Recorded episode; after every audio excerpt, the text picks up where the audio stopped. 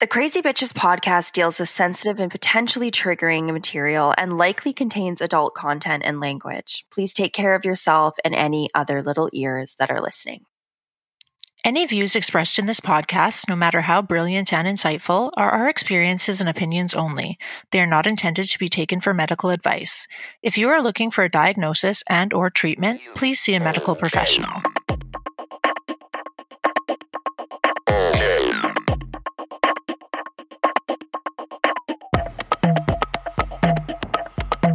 You're listening to Crazy Bitches, the weekly podcast where we delve into the scary and sexy world of women's mental health. I'm Kendra, and I'm doing something a little different this week. So it's just me this week, and I sat down with Leslie McBain, the co founder of Moms Stop the Harm. And for those of you who are not familiar with Moms Stop the Harm, what Moms Stop the Harm is, is it's a network of Canadian families who have been impacted by substance use related harms. And the purpose of it is twofold.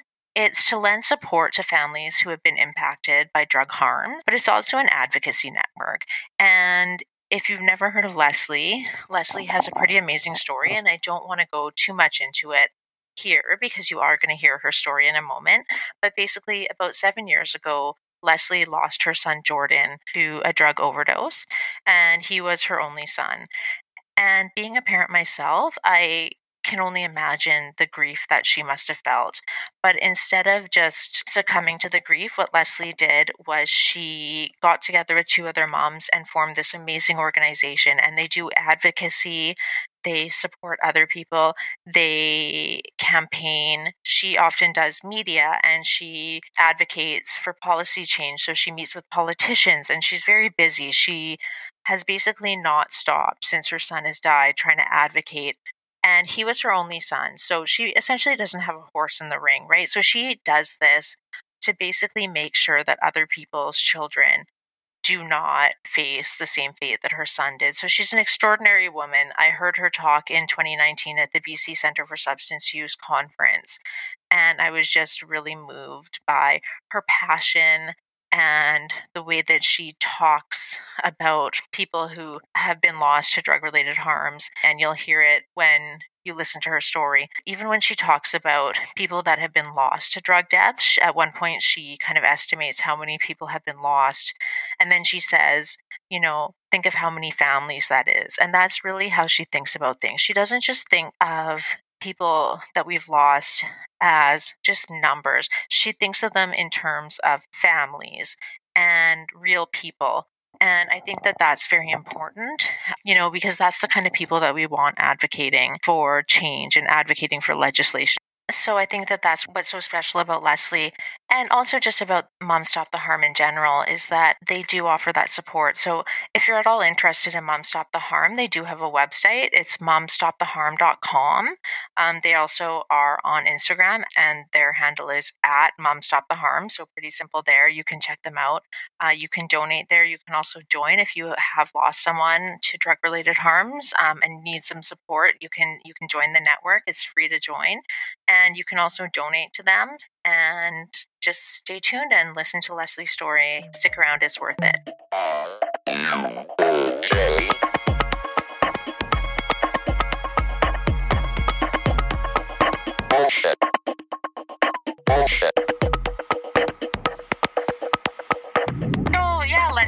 You so much for being here. I really, really appreciate it. We're a relatively new podcast. We just launched in January, and you were one of the people I thought I would like to ask because I've admired your work for some time. I heard you speak at the BCCSU conference, I guess it was in 2019 in March. And then this weekend, I saw the really beautiful article in the Globe and Mail, and it just made me think of you all over again because I think with the work that you do through Moms Stop the Harm, you really put a face on the opioid epidemic.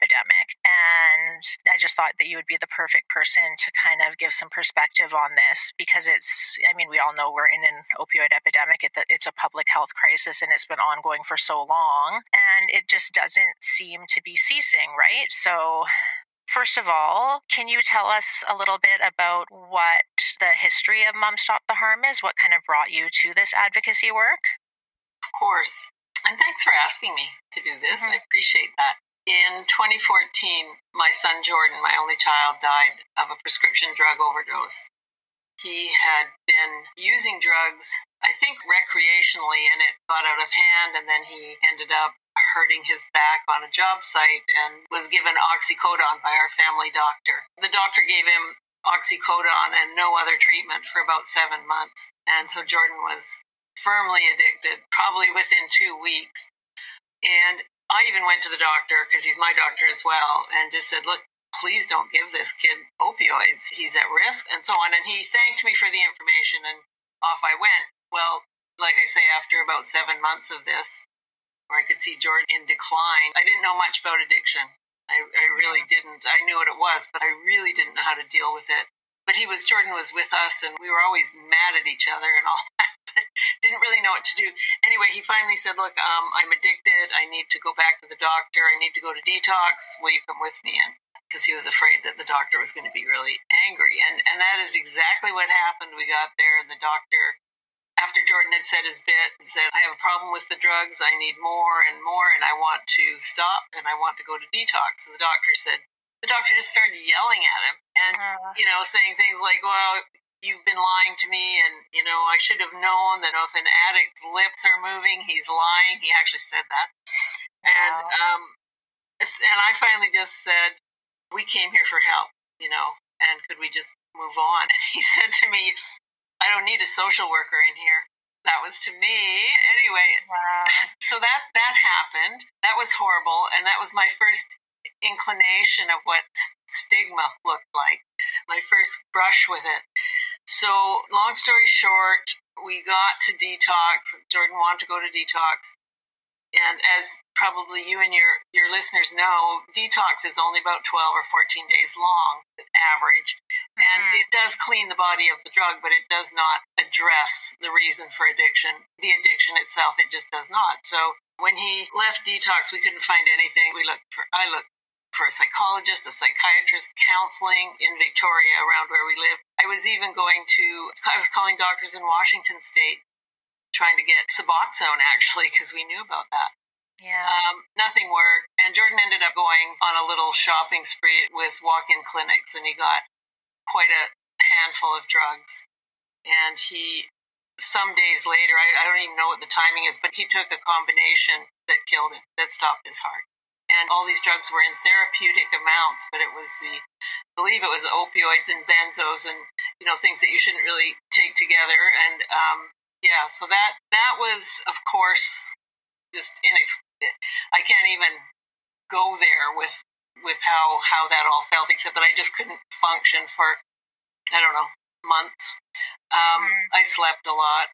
That's a story in itself. But I learned about two other women who actually live in Edmonton who had similarly lost their sons to drug harms, and we met on the phone and online. And uh, I'm from Edmonton, my family's there, so I went to meet them, and we, I don't know, I guess we just sat around and said, what are we going to do here? We don't want this to happen to others, and that's where it started. That was probably in early 2015. So it was Petra and Lorna and myself. And Lorna and I ended up going to New York for the United Nations special session on drugs. And we met people from all over the world there, advocates and speakers, and, and that really just solidified our idea. So we started very shortly thereafter started Moms Stop the Harm. So you realize that this wasn't just your son. This wasn't just her son. This is a systemic issue. This didn't just happen because your doctor gave your son too many narcotics. This is something that happens over and over again. And I hearing your son's story and this story is one that I hear over and over again. And I think that people have this idea that especially when it comes to people that live in the downtown east side that they just grow up there and like it's to be expected or that, you know, they're just IV drug users from birth or something, right? But this story of someone getting a prescription from a work injury or a sports injury or something, and then not being able to get more from the doctor because they become addicted and they need more and more, and then the doctor cuts off their supply, and then they need to turn to street drugs. This is a common story. This is a story that we hear all the time. And this is how a lot of people get addicted to drugs. So people seem to think that this can't happen to them or can't happen to their children or can't happen to somebody that they know, but this happens all the time. And so this is a societal issue. When you went to the doctor and your son decided to ask for help and went to that doctor, what was his reaction and what was your initial reaction being kind of turned away and not offered that help? I mean, I'm assuming that it must have been hard for him, first of all, to go to you for help because I have addiction issues myself. I have an alcohol use disorder and I just know that shame and isolation where addiction lives, right? It's a disease of isolation. And so to first of all admit that you have a problem takes a lot of courage. So for a young man to go to his parents and ask for help, that takes a tremendous amount of courage. And then for you both to go to that doctor and ask for help, that takes courage. And so to be met by somebody that you expect to give you help. So to be met with contempt and judgment, how did that feel? We were both so angry. Mm-hmm. We were both, Jordan and I were really close, and he lived with us most of the time.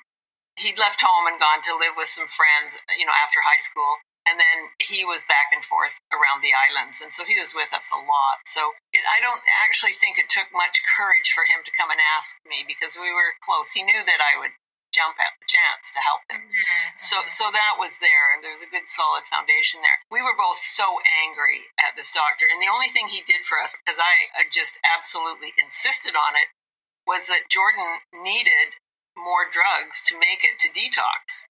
He needed more oxy. And so at the end of the appointment, I just said to him, Look, I need you to give him another prescription to last the 14 days or the 12 days or whatever, two weeks, whatever it was that we had to wait for him to get to detox. Mm-hmm. And he did that. And just because I won't bring this up again probably, but it turned around to bite me because after Jordan died, I uh, made a complaint to the College of Physicians and Surgeons, and several of the walk in clinic doctors that Jordan had gotten drugs from and this family doctor were all named in this complaint. And so they were all writing letters to the college, you know, all this stuff was going on.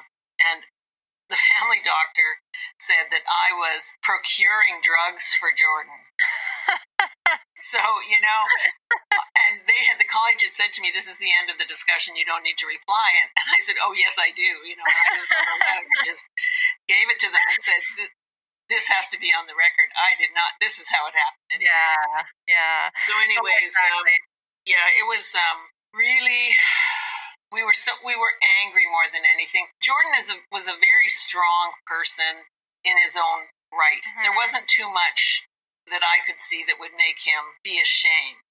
Mm-hmm. He, he he knew himself very well, but at the same time, he was addicted, and yeah. um, so yeah, anger was the biggest thing. I, I could count eight ways the system failed us between the time that he injured his back till he died and like you say, it's systemic. It's physicians' ignorance around addiction.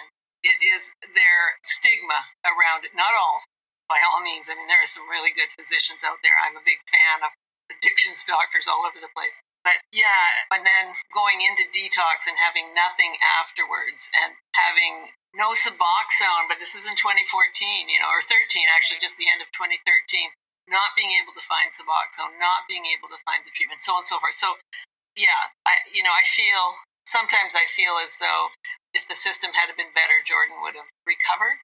Mm-hmm. I always said there was three things that were going to happen. He was going to either die, he was going to recover, or he was going to go to jail. Because you know, at the end of the somewhere in there, he was buying and dealing drugs, and and he was kind of a big personality, let's just say. And, and I could just see him drinking and then telling his friends, and then something bad would, you know, I had all these yeah bad nightmares of what could possibly happen. But, anyways, the bottom line is he died and it shouldn't have happened. If the walk in doctors had been responsible enough to check Pharmanet to see who had given him what, uh, he might have had a chance. But or the pharmacies as well, right? I mean, I'm a pharmacist, mm-hmm, and pharmacies mm-hmm. also have access to, to Pharmanet, to Pharmanet yeah. right? I mean, so it's also pharmacies and pharmacists' responsibility to be checking that. And a pharmacy and a pharmacist is actually uniquely positioned where they can see everywhere that a person has filled a prescription. So, I mean, that's another point of intervention yeah. there. Clearly, there was a failure there as well that's just my little two cents because I'm yeah, a no, right? you're, you're absolutely right, and yeah. and at the time it never occurred to me, but we did have a pharmacist who I've talked about in public, but I never say her name because she's still a pharmacist and she was awesome. Sometimes the doctor would go on vacation. He did this twice and not give the pharmacy Jordan's prescription.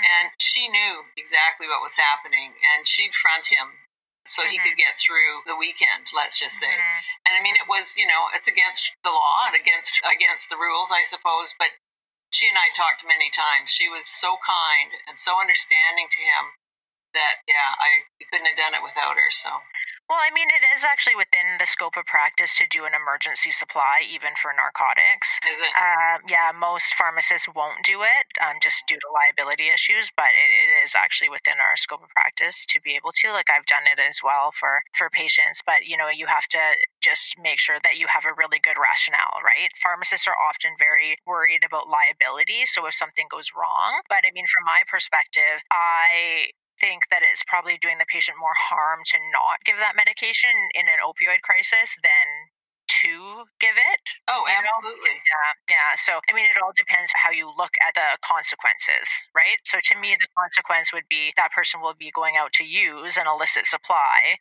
not that I'm going to give them an emergency supply of their regular dose of methadone or Suboxone and that they might overdose on that. Like, that's much less likely than them overdosing on an illicit supply of medication. So, yeah, you just have to weigh the costs and benefits. And yeah, um, she did that. And Mm-hmm.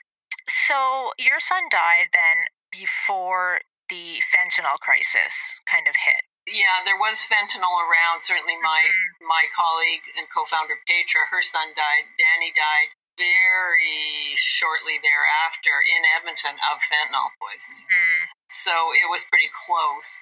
And he Jordan never bought street drugs I'm pretty sure. But we were on Pender Island, so not that there aren't drugs here. There are drugs here, no question, yeah. and more now than ever.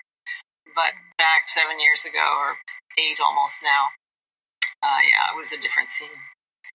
So, prior to this happening with your son, what was kind of your take on drug use? I guess you knew that your son was using drugs recreationally. Did you discourage him from using drugs? When I was young, my parents were very strictly like, don't do drugs, you know? Right. And then, I mean, I had friends whose parents were, oh, if you're going to use drugs, make sure you call me for a ride home. I mean, you know, there's always that scale of different type of parental attitudes. And I often wonder what I'm going to be like. I have a four year old and a six year old. And I mean, I work in harm reduction and I work in mental health and addictions. So, you know, I kind of wonder when it comes right down to it, what is my approach going to be? And I'm just wondering, like, prior to this happening, what was your approach when you knew that your son was recreationally using drugs? Um, yeah, he started smoking pot at about age 13 or 14, I would guess. And I think he and his friends here started drinking right around the same time. One thing that I need to back up a little bit on is that Jordan had been diagnosed in grade four with a low level ADHD, and his grade four teacher the wonderful Mrs. Bradley. And she was an older, experienced teacher. And she, she said, You know, Leslie, I think it'd be a good idea to get him tested because he's just kind of off the rails sometimes. And Jordan was very funny.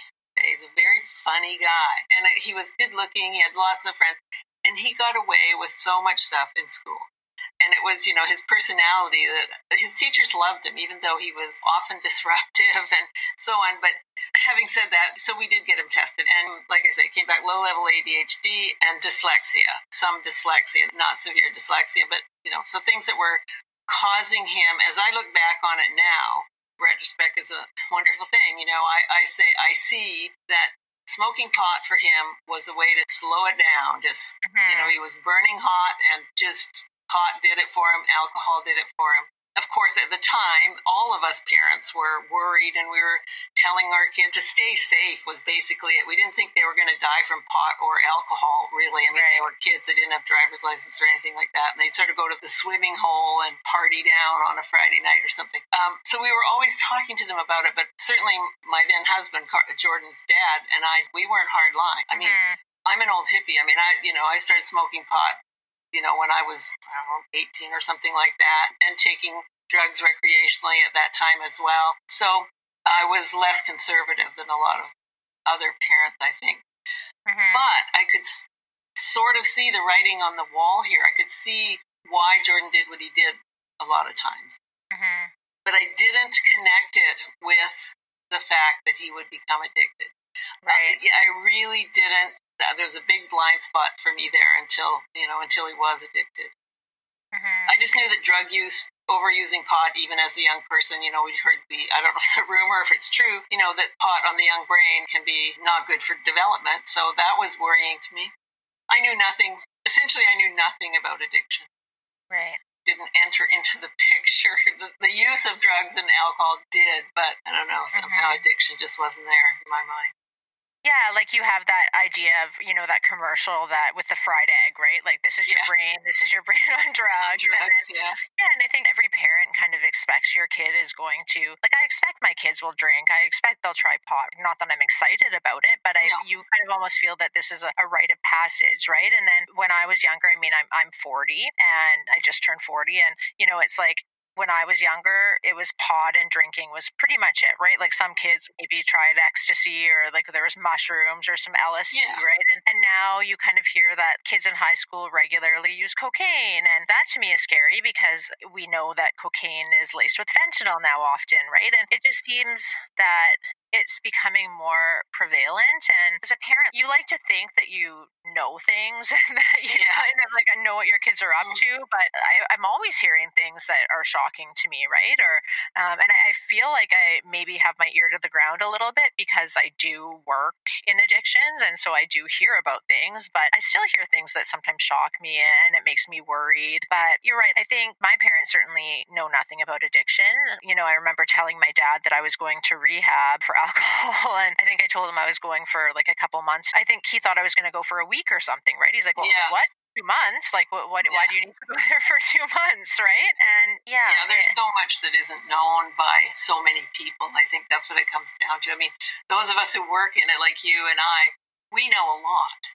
Mm-hmm. we know way more than the average person and yeah. and when i'm speaking publicly i'm speaking to those people saying look i'm a mom this happened mm-hmm. and here's what we need to do you know yeah. and try to explain addiction try to explain why we need to decriminalize why we need to have safer supply and so on and explain it in a way that is understandable to even the most stigmatized thinker because no one did that for me and back then nobody like nobody was talking about it no, exactly. And that's why I think that Moms Stop the Harm and putting a kind of personalized spin on things is so important because most people don't know and most people don't understand.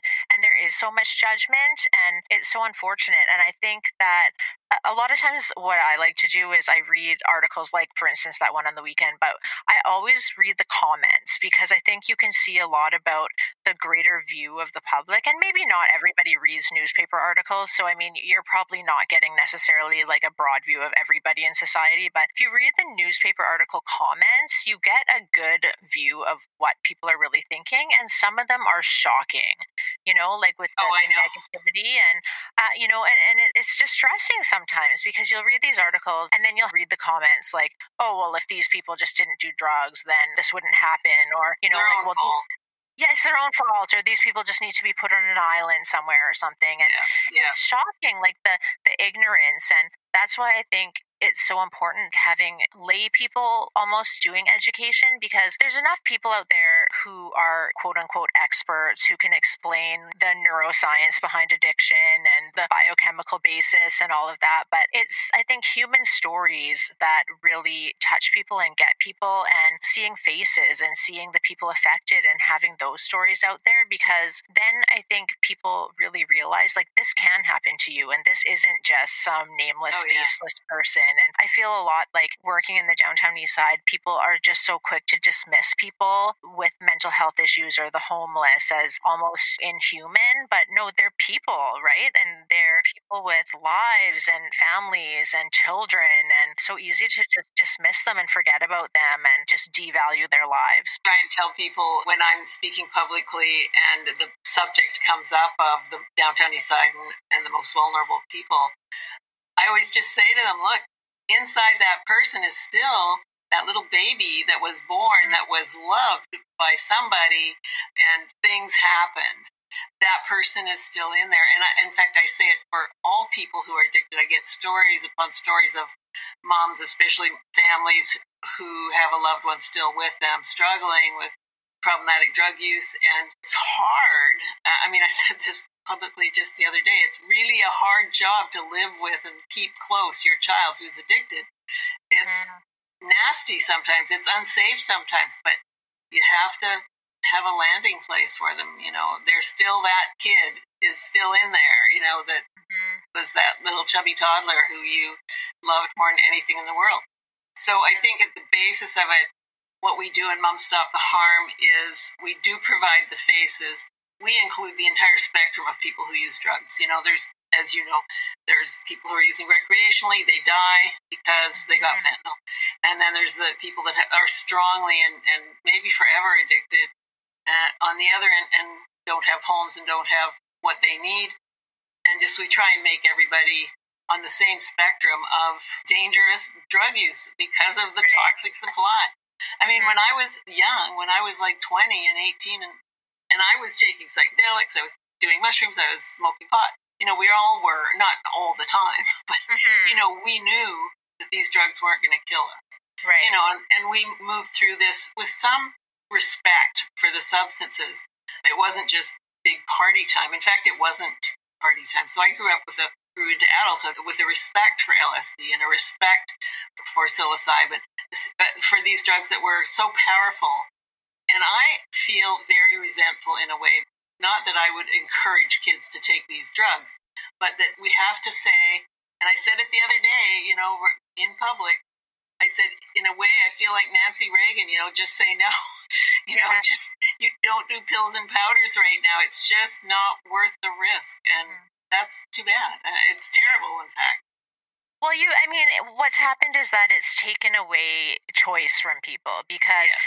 you're not actually choosing to do a substance. You don't know what you're doing. So it's kind of removed a person's right to choose what they're using because you can choose to use cocaine, but you're not actually choosing to use that substance. So, I mean, people are basically gambling every time they choose to use something. And I hear people all the time, and I think maybe it's changed a little bit now because we are so deep into the opioid crisis, and people, I think, hopefully have come to understand a little bit more that they aren't safe. I think it's it has started to sink in, but I know, you know, a couple of years ago, you would still hear people say, like, well, not my drug dealer, you know, or, yeah. oh, no, like I just use crystal meth. But I mean, enough people have died using crystal meth that has been tainted or using cocaine that has been tainted or, or people have realized that no, they do checks and 100% of the drug supply is fentanyl now. You know, I mean, I don't remember the last time I saw a urine drug screen of, of somebody who uses opiates that it was didn't have fentanyl in it. I mean, someone who is buying it on the street, I mean, but it's I think people are, are now starting to understand it, but for a long time there was some denial there still. And I think, too, as you know very well, I'm sure more better than I do, that now people are choosing fentanyl. And so we have a whole different level of problem here with um, dosing and consistency and all of that. And there is the, the um, answer to stopping the deaths is providing pharmaceutical alternatives. And yes. that is the only way right now, it's the only way we're going to stop the deaths. There is no other way in, in the short term. So I'm very committed. Oh, I was going to say about Moms Stop the Harm too, to just to go back a little was so the three of us we started our, our mission was to advocate for better drug policy. That's mm-hmm. that was the whole thing. And then as members joined us, members joined us, you know, and now we're up to like 2,000 members and about a thousand of them, did I already say this? About a thousand no, of them no. in, in BC. Mm-hmm. Um, we started to realize that families were needing support families who are grieving, families who had loved ones still struggling.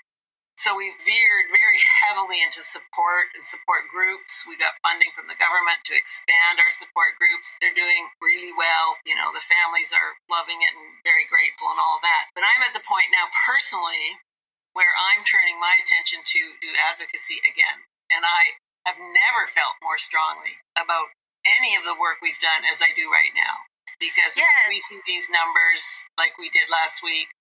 Uh, mm-hmm. Uh, everything the government has done isn't enough and or isn't working because the deaths are going up. The number of deaths are going up. COVID, okay, fine. Yeah, there's definitely a correlation there. Mm-hmm. But that doesn't mean you can't attack it with everything you have, you know? Right. Uh, so I'm frankly really pissed off at government more so than I have been ever. And I'm burning bridges, but I, I really, it's worth it at this point. well, that's what I was going to ask you. So you basically went from a grieving mother, and uh, you know I just have to applaud you because a lot of people with what happened to you would basically have that would be it, and I'm sure it was horribly traumatic and you grieved, but you basically used that and you've become an advocate and you've started this foundation. And I also wanted to tell you, not last summer, but the summer before, I was in Winnipeg, and there was a memorial there for people who had lost people to the opioid crisis, and I met some women there who had lost children, and they were members of Moms Stop the Harm in Manitoba. And I think that's when I realized how big this movement is with Moms Stop the Harm. You know, I thought it was just in BC, but they said, no, no. And I said, oh, I heard Leslie speak, and they were like, oh, Leslie, she's just so wonderful. And, you know, I mean, they were just singing your praises. So this is nationwide. Moms Stop the Harm. Anyways, I'm digressing, but um, and yeah, we are we are definitely across the country, and recently in the last few weeks or month, we had one of our moms and myself on W5, a segment on W5. Of course, that's nationwide. Mm-hmm. And after that, we got uh, honestly over 200 new members um, mm-hmm. um, in the in the days following, which meant to me that well, first of all, lots of people listen to W5, but also there are so many people in the woodwork that haven't spoken out about their child or their loved one's death, who are ashamed, who are struggling with their loved one in and out of rehab and all of that, and just people who need the support. We're just, we're humbled by it. We can't even believe it. And then in the last week or so, I've been on media a lot and mm-hmm. more joins are coming in. So they're, well, when you consider probably at this point, and I'm going to guess, so don't hold me to this, but since 2016 in Canada, probably somewhere between 20, 23 to 23,000 to 28,000 people have died, you know, in the last five years from mm-hmm. drug harms. Yeah. That is a lot of families. That is a lot of grief. That mm-hmm. is a lot of pain and suffering and failures of the system. So it's it's mind-boggling. Frankly, I I'm still boggled by the fact that we cannot get the federal government and the provincial government here in BC to do what they know is right in a, an expedient oh, way. Yeah. That's what I was going to ask. Um, so, I mean, so basically, this so this has become gone from a personal tragedy to you, and now you are you're working for BCCSU. You have you know, Moms Stop the Harm. So now it's professional. And I also, I mean, I work professionally in addiction, but I also I've struggled with addiction. So I mean, I've met a lot of people in addiction. My first sponsor in AA, I'm no no longer a member of AA, but you know, she died of a, a fentanyl overdose, and I've lost a lot of people that I've met through recovery uh, of overdoses. So, I mean, this has become personal to me. So, I mean, we both kind of have both personal stake as well as professional stake in this. And I know for me personally, I, I often feel like you'll sometimes make just baby steps of progress, right? Like you think that you're getting somewhere, and then, you know, it kind of seemed like numbers were going down, and then COVID hit, and now we're at higher numbers than ever. Or you see that some things seem to be working, but then they're not. I often feel like working in addiction, it doesn't seem like we're making gains, you know, and sometimes it can be really depressing almost because oh, yeah. you feel like you just want something to work. You want to see change, and change comes so slowly, if at all. And like you said, I feel angry a lot of the times too, because I don't know what the answer is, but I do know that we're not doing enough. We had kind of talked before we started recording. You said you had some ideas. What would you like to see happening that we're not doing? Hmm. Okay. first of all, first of all, we should be, and we say we, Hmm. Not me and you. I mean, but right. that's what we're working at. But yeah, um, we as a as a as a culture and as a community should be training children at a very young age to identify and talk about their feelings. Mm-hmm. And we should spend a lot of time on that. And not like helicopter parents or anything, but just give them a vocabulary to talk about their feelings when they're stressed, when they're anxious, and watch that as parents watch our children to see what makes them stressed, to see what gives them some grief, and to be able to mitigate that with strategies. There are programs out there that do that beautifully and without being intrusive and all of that. So that's one thing is teaching kids how to express their frustrations, their emotions, their need to do risky behavior and all of those things, and to have strategies and things that help them. Even, you know, my kid had ADHD. Okay, well, let's mold that into something that he can use for the rest of his life, and, and it can be done. Okay, so that's mm-hmm. one thing. And as the kids get older, they get to know more and they get to know more about themselves. I used to go into schools and talk about drug safety. I can't even do that anymore because nothing's safe you can't say i mean you can only say well test your drugs but still who's you know when you're 17 at a party and somebody gives you something you know you have no way to test your drugs. Anyway so that what about going into schools and teaching narcan? Well we've done a lot of schools didn't want naloxone in their schools which is pretty stunning. Um, but anyways so so education and the more kids know about what's going on you know, currently in the drug scene, they can hopefully make better choices and make make choices that work. And you know, the whole safety use don't use alone, et cetera, et cetera. But the thing that we really need to do right now is we need to press the government to build a system. All these systems, as you would well know, the systems that are in place are siloed. Nobody's talking to each other. They're not coordinated. So we need to have a continuum of care for people who are addicted. And I said this the other day in public as well. You know, we need care that where the person comes to any medical facility, doctor, nurse, whoever it is, says, I need help, all the way through till the day that they walk out the door and are healthy as healthy as they want to be. They're in recovery as what re- whatever recovery means to them. That they're able to rejoin life in a better way. And mm-hmm. the whole spectrum has to be in place, just like it would be for if you had heart disease or if you had cancer, if you had diabetes. You know, every step of the way, you're monitored, you're given what you need, you're supported, and you're alive. That's a big one. Okay. So, within this also is the concept of pharmaceutical alternatives or safer supply, whatever we want to call it. Mm-hmm. And people need, people who are addicted need to have access to low barrier, low stigma, regulated, safe supply of pharmaceuticals, whatever they actually need.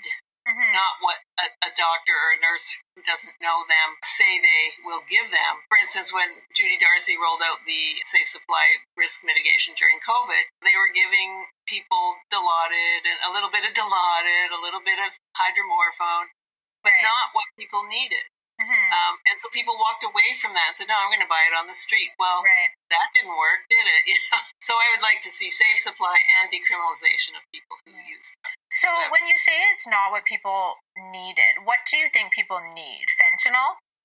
I don't know. If they yeah. need fentanyl, then they should get fentanyl. Mm-hmm. I mean, fentanyl, we use it in the hospitals every single day, mm-hmm. all over the world. It's right. readily available, it's cheap. Yeah. Um, and I'm not saying, you know, I, I would love everyone to recover.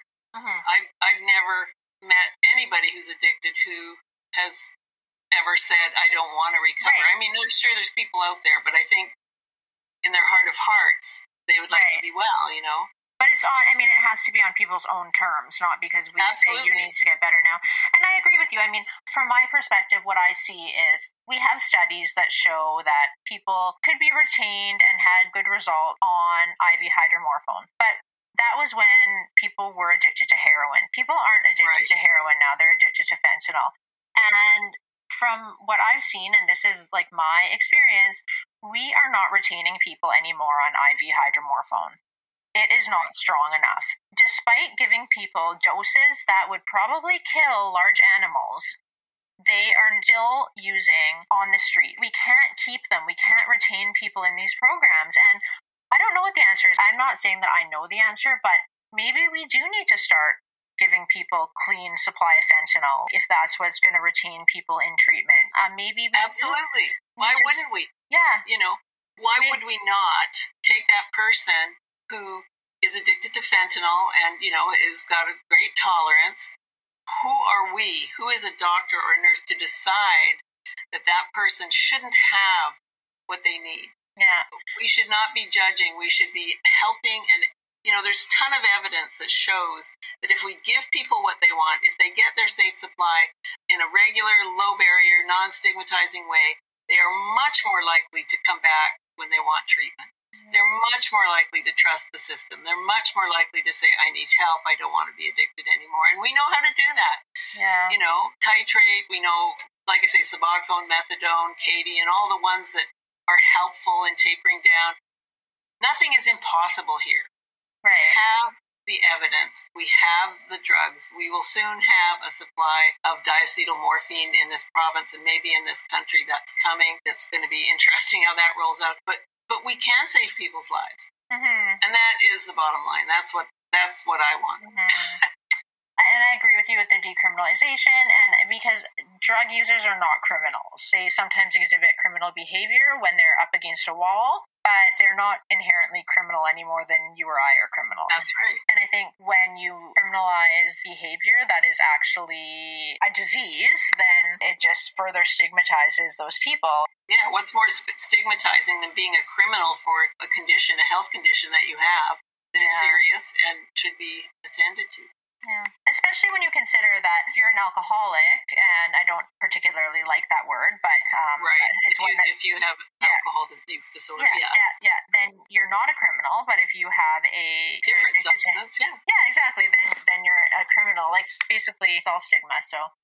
In our province, we actually have done a lot more than other provinces. I have a good friend in Manitoba right now. They're much further behind than we are. You look at Alberta, and they're still talking about abstinence based programs. Oh yeah, Alberta's probably the worst. Yeah, Manitoba just just got naloxone descheduled like that. I know. just in the last month or two. Like I, I couldn't know. believe it. I know. But I mean, there's still always more that we can be doing. And we're talking about people's lives, right? So people continue to die and they continue to die at an alarming rate. And the other thing is that we have um, things like Van Vandu, right? We have people who are drug users who are there saying, this is what we need. Listen. Listen to these people. These are people who are users of drugs who are saying, like, please help us, keep us alive. No, Vandu and BC Yukon, there you know, and there's Hood and all these amazing activist groups who oh man, it makes me crazy. Like Garth Mullins and I talk about this and we work on this is getting us to the table. We walked Mhm. away from the table. I don't know if you knew about this, but this was No. probably like six months ago before the election. We walked away from the table of the committees we were on with the provincial government because they weren't listening to us, and we made a big deal of it. Mhm. They didn't care. They didn't care. So Yeah. we gave up for a little while there till government reformed, and now we're back at it. I'm, I've been invited to a couple of committees now, and I'm really glad because I have way more anger and passion than I did two years ago. Mhm. You know, uh, so drug users must be at the table. People who use drugs must be at the table. There's no question. Families must be at the table. Everybody who you can think of who has lived and living experience must be at the table for any Mhm. policy discussions. working in addictions we have peer workers and they are invaluable and we know that peer resources are invaluable and so why not take that lived experience and use it to make policy changes? Why not ask the people who are there on the front lines and say what do you need? The people to be asking are the people who have been there especially now with the fentanyl crisis because i just think that people don't understand that the fentanyl i, I just think is such a different beast. The addiction rates and the tolerance that we're seeing and the high doses that we're needing for opiate agonist treatment for the fentanyl i mean it's just really like unprecedented and we're Yeah. going to need to do something different like we, something different needs to be done we can't just keep doing the same thing because it's clear that it's not working so Well, we've got organized crime making the drugs, and they're in it for one reason Yeah. only, and that's the money. And as we know, fentanyl is very cheap. yeah Fentanyl's a cheap drug, and so it just. I always just say, you know, like if we take the market away by giving people what they need in a legal, safe way, we take the market away, and and the organized crime that'll still be there. You know, there'll still be drugs on the street, but it Mhm. won't be like it is now. It won't be like that's a person's only choice. Drugs should be kind of like alcohol. Mhm. You know, prohibition didn't work back in the early part of the 20th century. So what did the government do? The government regulated alcohol, made it legal and regulated it because when it was unregulated, people were dying and got, gangs were happening. The whole thing was happening. So they they regulated it. They legalized it. Okay, and here we are today. You know, it's not perfect. There's problems with alcohol use and so on. Mhm. But like I, I always say, like I, I like the martini. I know that I'm gonna be able to have a martini and not die when I take, Mm-hmm. you know, a gulp of my martini. Um, and drugs, most drugs should be in the same.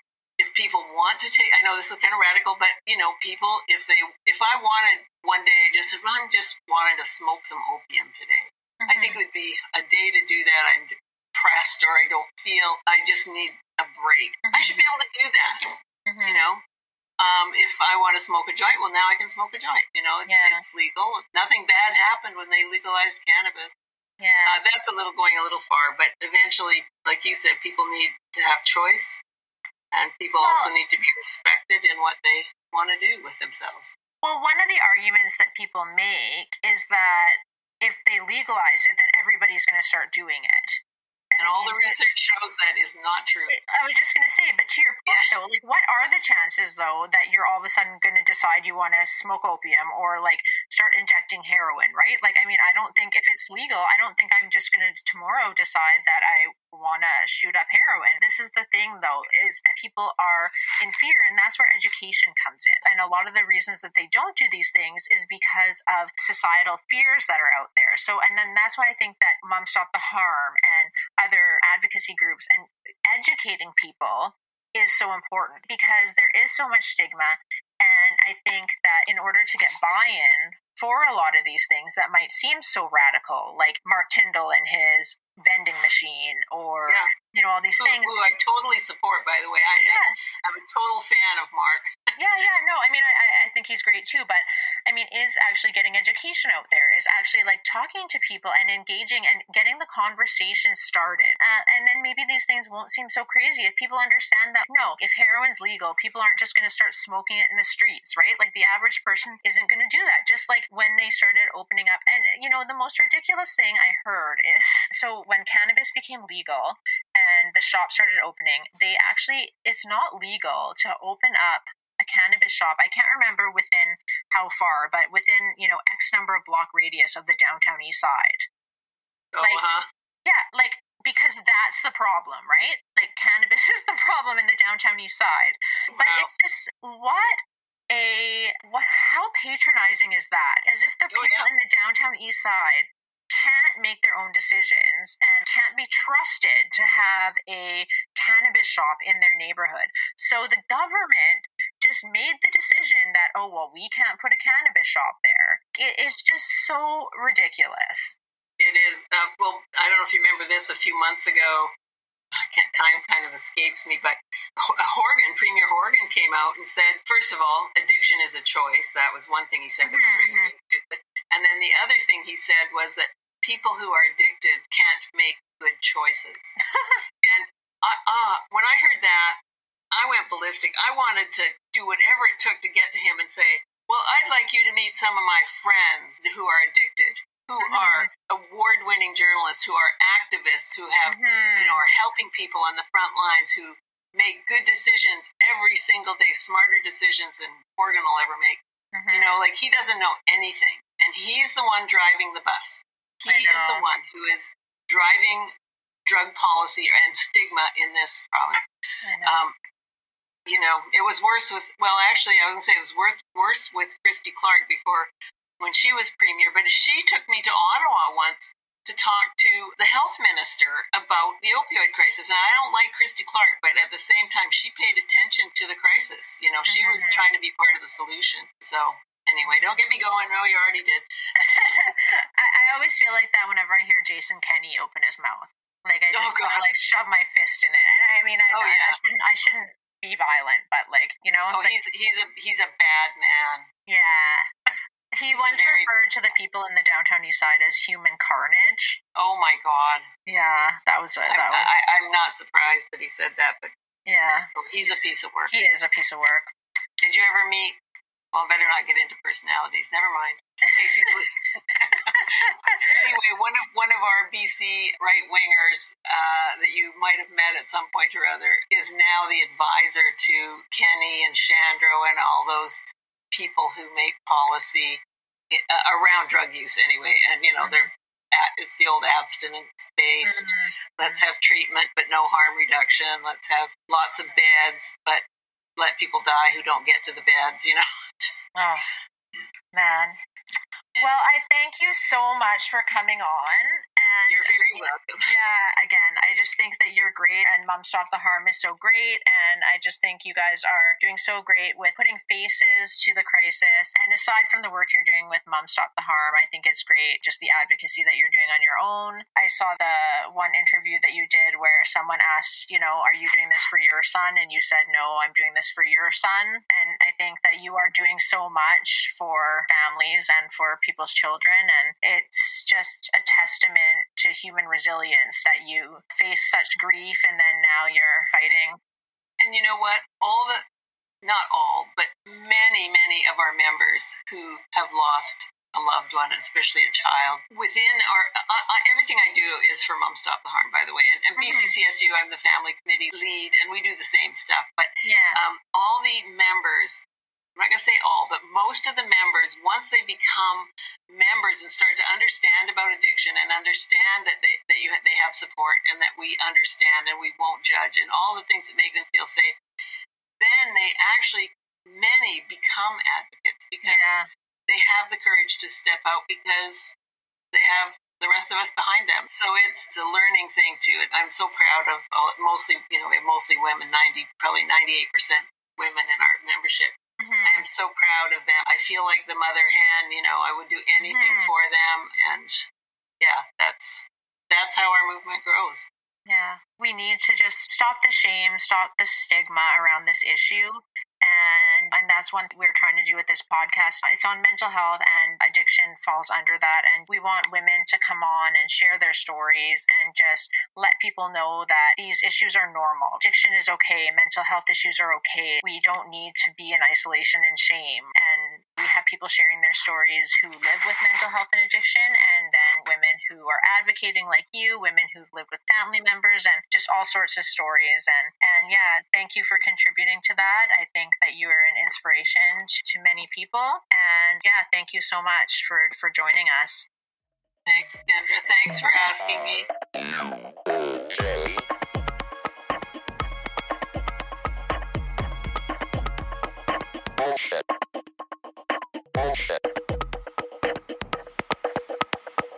Thank you so much for listening to us. If you enjoyed the podcast, or even if you really, really hated it, please leave us a five star review on Apple Podcasts or Spotify. It's how we're going to keep this podcast going, and we'd really love to keep delivering podcasts to you every week. And you can find us on Facebook at Crazy Bee Podcast, Instagram at crazybitches.podcast, and on our website at www.crazybitchespodcast.com. Thanks for listening, Crazy Bitches. We'll see you next time.